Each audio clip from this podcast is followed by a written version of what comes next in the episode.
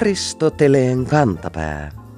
Ohjelma niille, joilla on äidinkielellä puhumisen lahja kuin vettä vaan.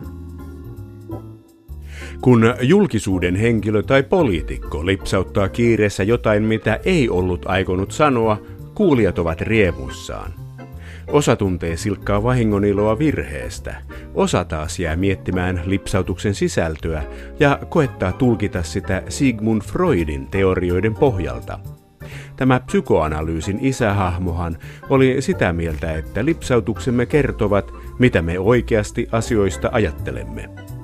Kuulijamme ja Aristoteleen kantapään Facebook-ryhmän jäsen Anna-Kaisa sovelsi freudilaisten lipsautusten teoriaa huhtikuussa, kun hän löysi kansanedustaja Krista Kiurun lipsahduksen Ylen vallattomasti valtiopäivillä lähetyksestä. Siinä Kiuru jyrisi näin. Viikon sitaatti. Hallituksen omat virkamiehetkin epäilevät hallituksen työllisyyspolitiikkaa kosmiseksi. Anna-Kaisa tulkitsee Kiurun lipsahdusta näin. Kyllä nyt pääsi tulppa irti. Aristoteleen kantapään mielestä tapaukseen voisi soveltaa myös kognitiivisen psykologian näkökulmaa, jonka mukaan kielelliset lipsahdukset saattavat johtua myös tarkkaavaisuuskatkosta, riittämättömästä tiedosta, siitä, että sanoissa on jotain samaa tai jostain muusta. Kiuru lienee tarkoittanut, että työllisyyspolitiikkaa pidetään kosmeettisena, pelkkänä kaunisteluna, mutta sana on lyhentynyt kosmiseksi, ylimaalliseksi.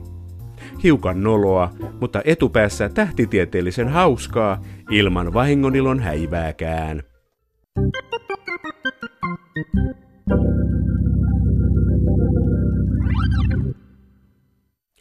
Keväällä luonto herää, ruoho tunkee maasta ja yhtäkkiä lehtipuut tupsahtavat hiirenkorville. Hiirenkorva, hassu ilmaus. Onko sitä muissa kielissä? Ruotsia puhuva ystäväni Kjell vastaa myöntävästi. Sama sana, mösöron. Esimerkiksi Björkarna harfot mösöron. Toimii ainakin suomen ruotsiksi. Ja ainakin verkkotietosanakirjan artikkeli Suomen Ruotsista kertoo, että Mösöronin vastine Riikinruotsissa on Nyutsprungna björklöv, eli vastapuhjenneet koivunlehdet. Lehtipuiden ja hiirten kuuloelinten rinnastus vaikuttaa siis vahvasti suomalaiselta innovaatiolta. Suomessa lehdet paitsi kasvavat puissa, niitä myös luetaan aamiaispöydissä – Ruotsissakin puiden lehdet ovat bladeja ja uutisväline voi olla vaikkapa Dagblad. Myös saksalaisten blatt voi olla puussa tai Dagblatt lehtikioskilla. Kolmas germaaninen kieli englanti taas erottaa puun lehden a leaf ja luettavan lehden a newspaper, mutta toisaalta meidän paperiarkkimme on briteille taas se a leaf – Venäjässä, Ranskassa, Italiassa ja monessa muussa kielessä lehti on lehti ja sanomalehti jokin sanaan gazette pohjautuva mukaelma. Sana ei tule C-kasetista, vaan alun perin Gazzetta oli venetsialainen kolikon nimi. Venetsialaisten ensimmäisten lehtien irtonumerot 1500-luvulla maksoivat tuon kolikon verran, joten niitä alettiin nimittää gazettoiksi. Nimitys on sitten levinnyt moniin kieliin. Kaisa Häkkisen etymologinen sanakirja kertoo, että suomen sukuisten kielten ja germaanikielten lehdillä on samat juuret indoeurooppalaisessa kantakielessä. Mutta millaisia juuria on Suomen lehtipuiden nimillä? Mistä tulevat koivu, leppä ja haapa? Sanaston asiantuntija Kirsti Haapala Kotuksesta kertoo.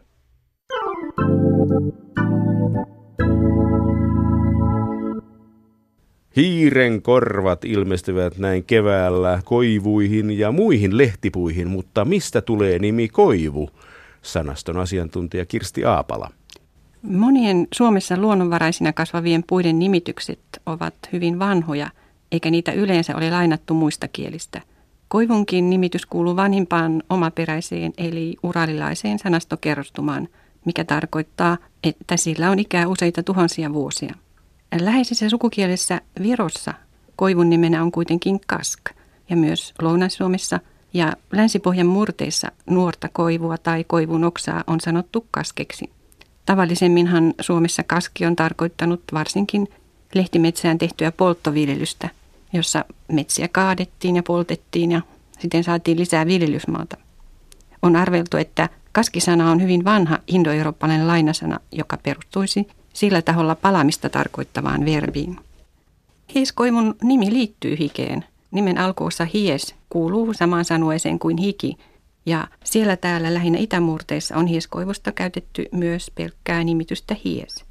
Hieskoivun nimi liittynee lähinnä siihen, että se kasvaa kosteammalla, hikevämmällä maalla kuin rauduskoivu.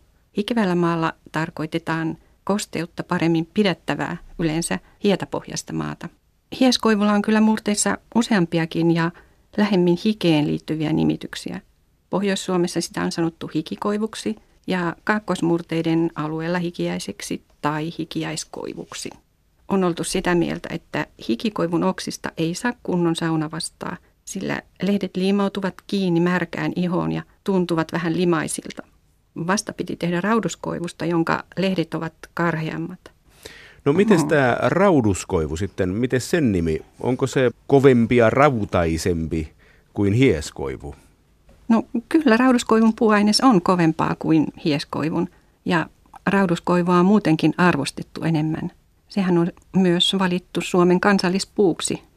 Rauduskoivusta on tehty monia sellaisia tarveisineitä, joiden pitää kestää kovaa kulutusta, kuten kelkkojen ja rekien jalaksia, puukonpäitä – kirveen ja viikatteen varsia sekä huonekaluja.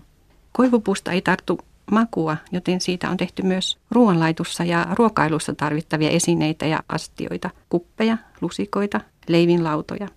Rauduskoivun nimen alkuosa on siis sukua sanalle rauta.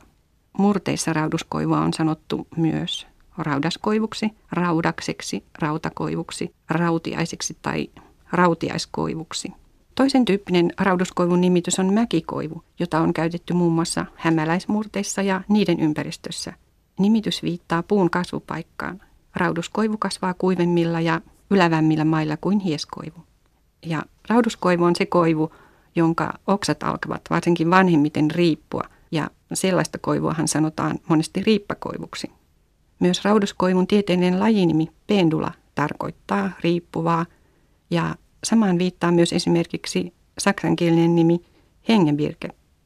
Koivu kuuluu Suomen arvostetuimpiin puulajeihin. Arvostuksen huomaa jo vanhoista Suomesta tallennetuista puun syntyloitsuista. Niissä jaetaan usein puut kahteen lajiin. Puhtaisiin, eli Jumalan luomiin hyötypuihin, ja lemmon, pirun tai hiiden aikaansaamiin hyödyttömiin puihin. Hyötypuita ovat tavallisimmin koivu, mänty ja kuusi, kun taas pohjasakkaa ovat usein leppä, haapaja, kataja tai pihlaja. No onpas raju jako. No, eipä koivut ole ainoa, joka tulee hiiren korvalle. Tulee myös muut lehtipuut, joista tuossa mainittiinkin, muun muassa leppä. Onko se leppoisa puu, kun sen nimi on leppä?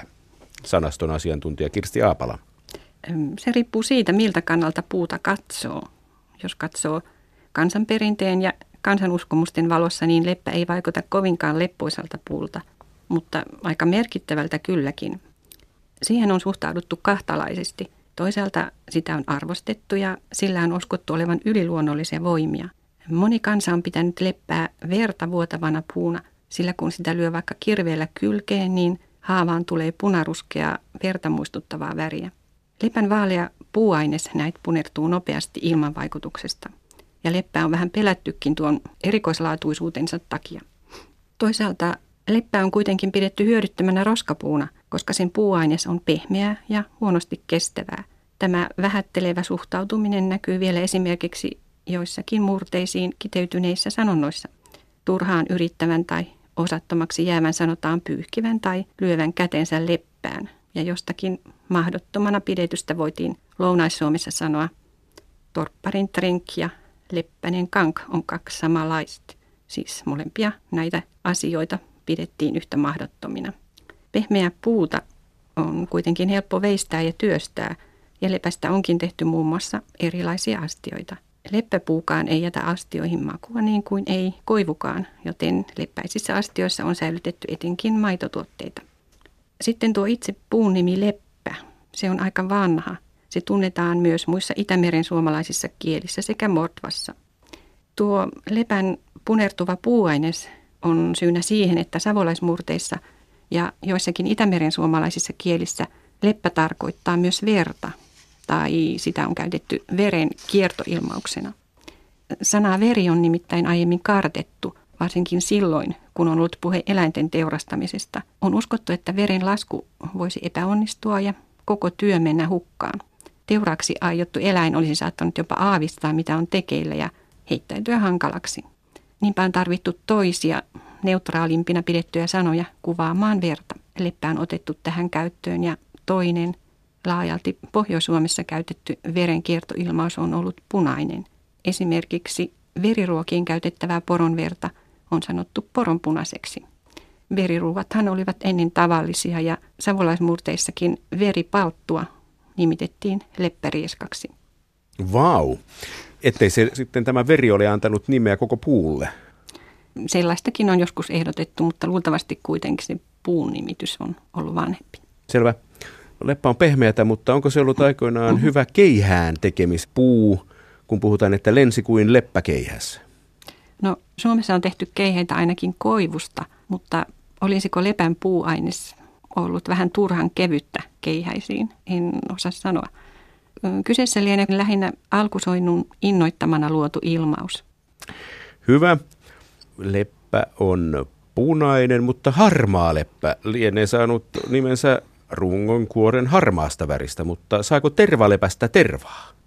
Harmaalepän nimitys tulee tosiaan siitä rungon harmaasta väristä. Ja saman sisältöisiä nimiä harmaalepällä on monessa muussakin kielessä. Ja harmaata tarkoittaa myös puun tieteellinen lajinimi inkaana. Suomen kielen nimitys lienee yleistynyt kasvioiden myötä 1800-luvun kuluessa. Kansankielessä harmaaleppää on tavallisesti kutsuttu vain lepäksi.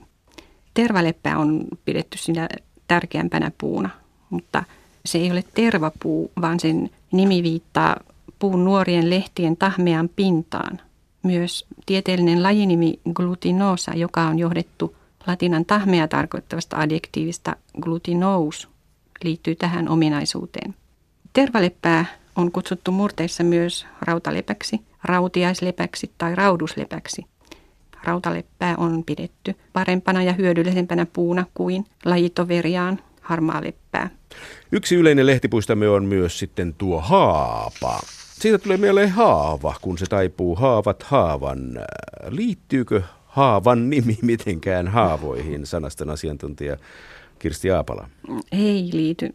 Nuo kaksi sanaa vain lankeavat yhteen joissakin taivutusmuodoissa. Jos ajattelee toisaalta vaikka noiden sanojen partitiivimuotoja, niin ero näkyy niissä. Haapaa ja haavaa ja monikossa haapoja ja haavoja.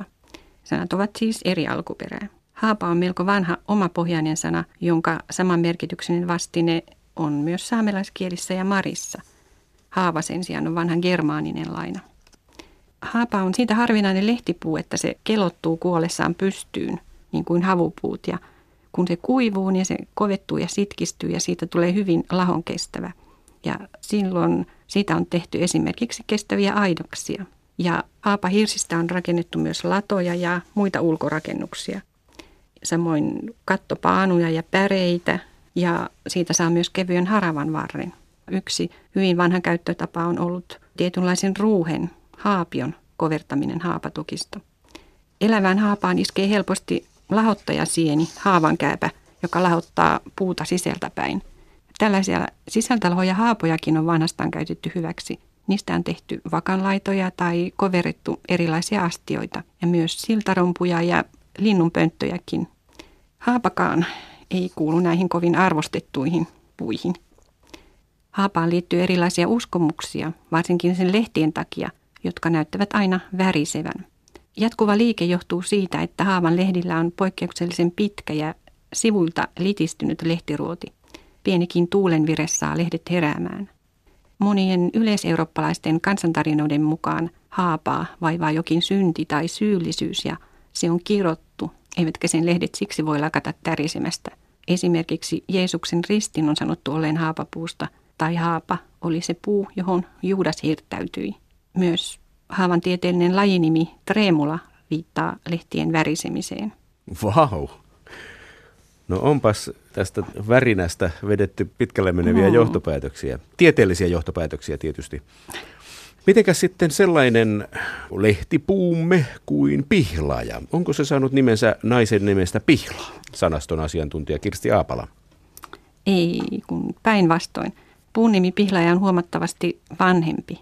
Sillä on ikää useita tuhansia vuosia ja se kuuluu myös näihin vanhoihin omaperäisiin suomalais-ugrilaisiin puiden nimiin. Kaukaisemmisen sukukielisen sananvastine voi tarkoittaa myös pihlajan marjaa. Suomen murteissa pihlaja tunnetaan myös muodoissa pihlava, pihjala, pihlaa tai pihlas. Pihlajankin on suhtauduttu vähän kahtalaisesti, niin kuin leppään ja haapaankin. Toisaalta sitä on arvostettu ja Kalevalan että pyhät on pihlajat pihalla on moneen kertaan lainattu ja tulkittukin eri tavoin. Pihlajaa on pidetty parantavana ja suojelevana puuna ja sillä uskottiin olevan voimaa. Sitä on käytetty monissa parannustaijoissa, jolloin parantuakseen oli esimerkiksi kuljettava pihlajasta tehdyn renkaan läpi.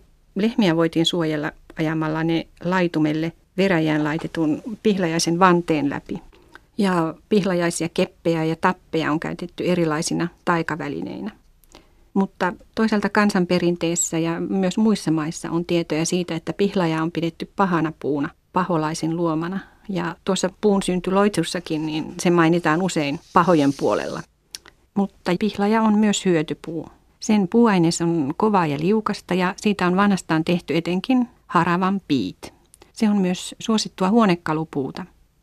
Pihlajan marjoissa on C-vitamiinia ja marjoja on käytetty myös rohtoina.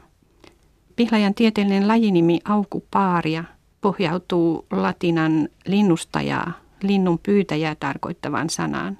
Voidaan ajatella, että tämä puu marjoineen toimii ikään kuin linnustajana, kun se kokoaa marjoja syövät linnut oksilleen. Niin, siis pihlajan on ainoita tämmöisiä isoja puitamme, joka tuottaa marjoja. Toinen on tuomi, tuomen marjoja. Liittyykö tuomi-nimiseen puhun tuomitseminen ja tuomiot? Ei. Tuomi on myös näitä vanhoja omaperäisiä puiden nimityksiä ja silläkin on vastineita aina samojen kielissä asti. Osassa kieliä vastine tarkoittaa tuomenmarjaa. Tuomenmarjoja ei tosiaan meillä nykyisin enää paljon käytetä, mutta niissäkin on C-vitamiinia. Eivätkä ne ole myrkyllisiä niin kuin joskus on luultu, mutta marjan sisällä olevassa kivessä on haitallisia aineita – Tuomen puuaines on sitkeää ja taipuvaa ja sopivan kokoisista tuomista onkin vanhastaan taivutettu esimerkiksi hevosen luokkia. Keski-Euroopassa tuomea on pidetty onnea tuovana puuna ja siellä on voitu tehdä tuomesta esimerkiksi ovenkahvoja. Tuomella ja sen puuaineksellakin on oma ominaishajunsa. Se pitää monet tuholaiset loitolla ja puun lehtien ja kukkivien oksien avulla on karkoitettu muun muassa hiiriä ja myyriä. Tuomen kehräjäkoin toukat taitavat olla niitä harvoja tuomeen pystyviä tuholaisia, mutta niidenkin kaluamiin oksiin, niin sitkeä puu sitten kasvattaa saman kesän aikana jo uudet lehdet. Tuomen kukinta on huomattu ennenkin ja se on ollut merkkinä siitä, että on sopiva aika kylvää pellava. Tuomi kuuluu samaan kasvisukuun kuin esimerkiksi luumut, kirsikat ja mantelit. Ja sen tieteellinen sukunimi pruunus tarkoittaakin luumua ja lajinimi paadus, tuomea tai tuomen marja. Mietin juuri, että suomalaisille mm-hmm. keväälle taitaa tuomen kukinta olla vähän samanlainen kuin Japanissa kirsikapuiden kukinta. Niin, voi olla hyvin ainakin siellä, missä tuomia kasvaa. Niin... Sehän siinä on, mutta nehän ovat siis samaa sukua. Näin. Niin on, kyllä. Näin ympäri käytiin yhteen tultiin. Aristoteleen kantapään yleisön osasto. Sumopaini on vanha japanilainen kamppailulaji, jossa painijat yrittävät työntää vastustajan ulos kehästä tai kaataa hänet. Kuulijamme Mikko luki Helsingin Sanomista lajista jutun, jonka otsikko kuului näin. Sumopainin ryvettynyt maine on palautumassa. Jutussa kerrotaan, kuinka sumopainin maine on kärsinyt viime vuosina skandaaleista, joissa paljastui otteluiden järjestämistä, nuorten sumokokelaiden simputusta ja yhteyksiä Japanin järjestäytyneeseen rikollisuuteen Jakusaan. Onko sumopainin ryvettynyt maine siis palautumassa ja sumokokelaat saavat kokea entistä pahempaa simputusta? Jutun mukaan näin ei ole, vaan skandaalit alkavat olla takanapäin. Korjataanpa siis hieman. Sumopainin ryvettynyt maine on parantumassa.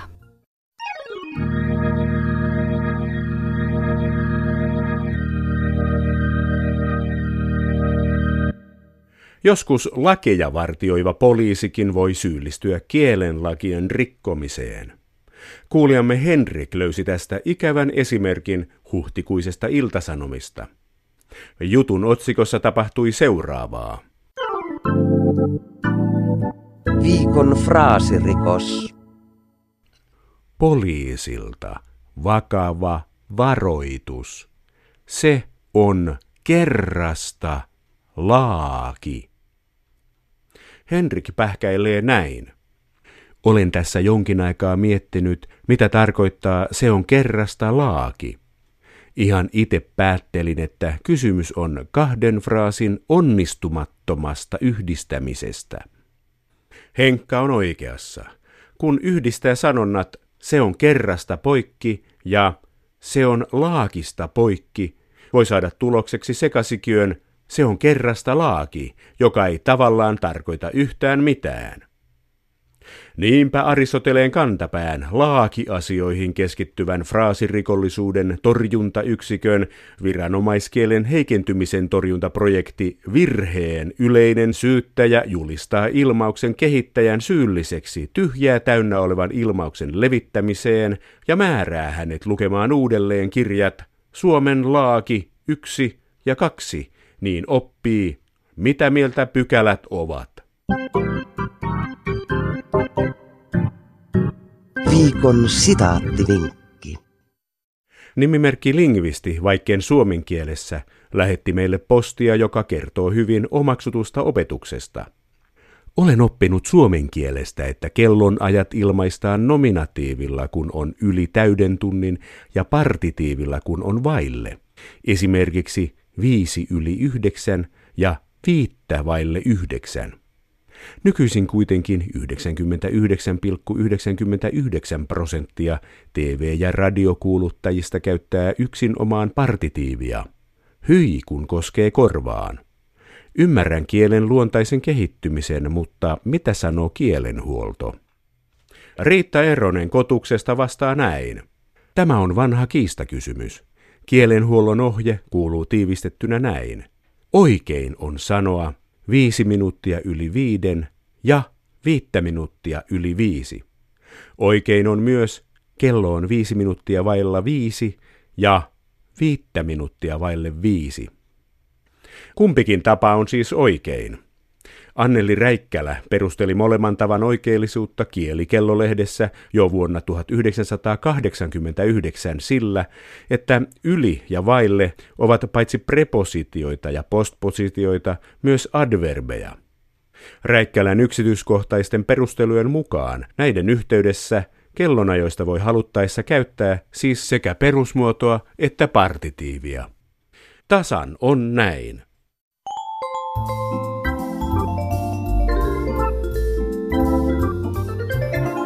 Kerro Aristoteleen kantapäälle, mikä särähtää kielikorvassasi. Tee se internetissä osoitteessa www.yleradio1.fi kautta Aristoteles tai lähetä postikortti PL 58 00024 Yle. Aristoteleen kantapää selvittää, mistä kenkä puristaa.